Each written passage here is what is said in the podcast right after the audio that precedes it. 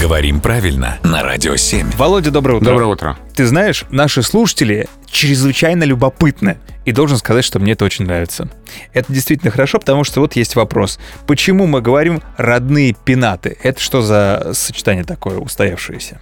А пенаты, хоть они и родные, но они все-таки не совсем родные, потому что они латинские. Объясни-ка, пожалуйста. А так а, в Древнем Риме называли богов домашнего очага. Так, это как далеко зашла история? Да, и получается, что вернуться в родной дом, вернуться к домашнему очагу, то есть вернуться к этим богам Мгм. а, домашнего очага, это вернуться к пенатам. А как это вот пришло в наш язык-то? Но популярность этого выражения в русском языке связана с тем, что так свою усадьбу назвал великий русский художник Репин. Мгм. У него была усадьба, которую в честь этих самых богов он так и назвал пенаты. Ну, если бы у меня усадьба была, я бы еще не такой вклад в русский язык сделал. Спасибо, Володя.